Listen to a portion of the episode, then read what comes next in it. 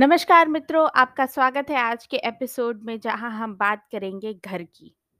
कल हमने बात करी थी इंडिया और पाकिस्तान के मैच की और कैसे पाकिस्तान को सपोर्ट करने वाले लोगों को जेल जाना पड़ रहा था और क्या वो बात सही है, क्या वो बात गलत है, उसके ऊपर हमने पूरी एक कॉमेंट्री तैयार करी थी। आज हम बात करेंगे आर्यन शाहरुख खान की, जिसे बेल मिल चुकी है ड्रग केस में। जितना ही फ़ेमस आर्यन शाहरुख खान इस केस के बाद हो चुका है, उतने ही फ़ेमस एनसीबी के कार्यकर्ता जिन्होंने आर्यन को अरेस्ट किया, वो हो चुके हैं, वानखड़े जी। अब पूरी मीडिया दो हिस्सों में बट चुकी है, एक हो चुका है टीम वानखड़े, एक हो चुका है टीम आर्यन।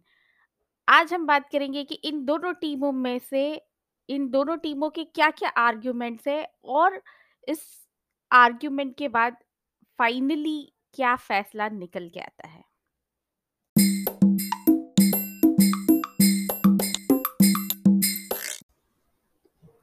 चलिए तो पहले देख लेते हैं कि टीम आर्यन क्या कह रही है।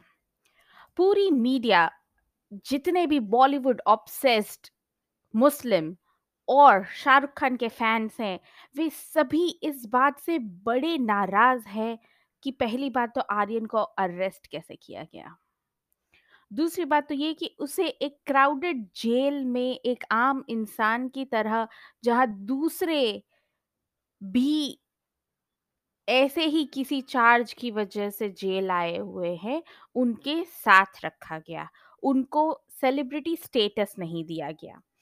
और इन सारी चीज़ों का ब्लेम लोग डाल रहे हैं नरेंद्र मोदी की गवर्नमेंट पे, जिसे अनडेमोक्रेटिक और इलीगल बताया जा रहा है। अब बात करते हैं टीम वानखड़े की। तो जब टीम आर्यन बता रही है कि कोई सबूत ना होने के बावजूद, कोई ड्रग्स आर्यन के पास ना होने के बावजूद, उसने कुछ कंज़्यूम नहीं किया था, उसके बावजूद भी वानखड़े जी ने उन्हें अरेस्ट कर लिया। क्यों अरेस्ट किया? क्योंकि वो शाहरुख खान का बेटा है या तो क्योंकि शाहरुख खान एक मुसलमान है और इसीलिए उसके बेटे को अरेस्ट कर लिया गया। तो हम आप अ, हम वान टीम वानखड़े अ, से कमेंट्स लेने के बाद पता कर चुके हैं कि जब आर्यन को अरेस्ट किया गया, उसके पास ड्रग्स मिले थे और इसीलिए उसे जेल में डाला गया। कानून के आगे हर किसी का स्टेटस एक हो जाता है, हर किसी को जब ससुराल जाना होता है तो वो लंबी हवालात लंबा चक्कर काटता है हवालात का।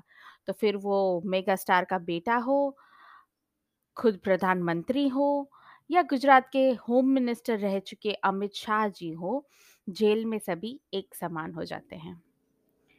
तो जब अमित शाह जी को जेल में डाला गया जबकि उनके खिलाफ कोई सबूत भी नहीं था, केस चल रहा था, उनको बेल नहीं मिल रही थी, तब सारे डिज़ाइनर पत्रकार चुपचाप बैठे हुए थे और किसी ने एक उंगली तक नहीं उठाई।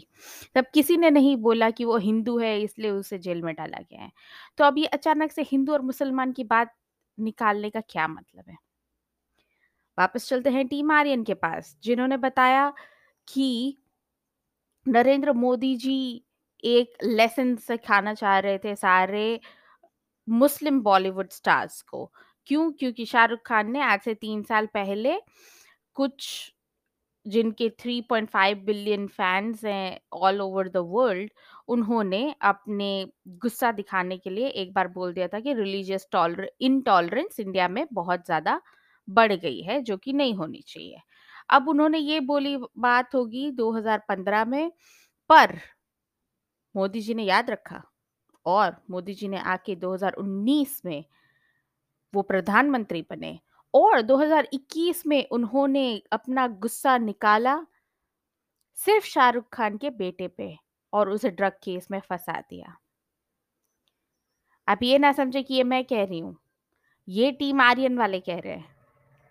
अब देखते हैं कि टीम वानखड़े जी क्या कह रहे हैं। तो टीम वानखड़े के हिसाब से वे बहुत टाइम से आर्यन खान को फॉलो कर रहे थे ड्रग केस के मामले में और जब उन्हें टिप ऑफ़ मिला कि उस क्रूज़ पे ड्रग्स लेके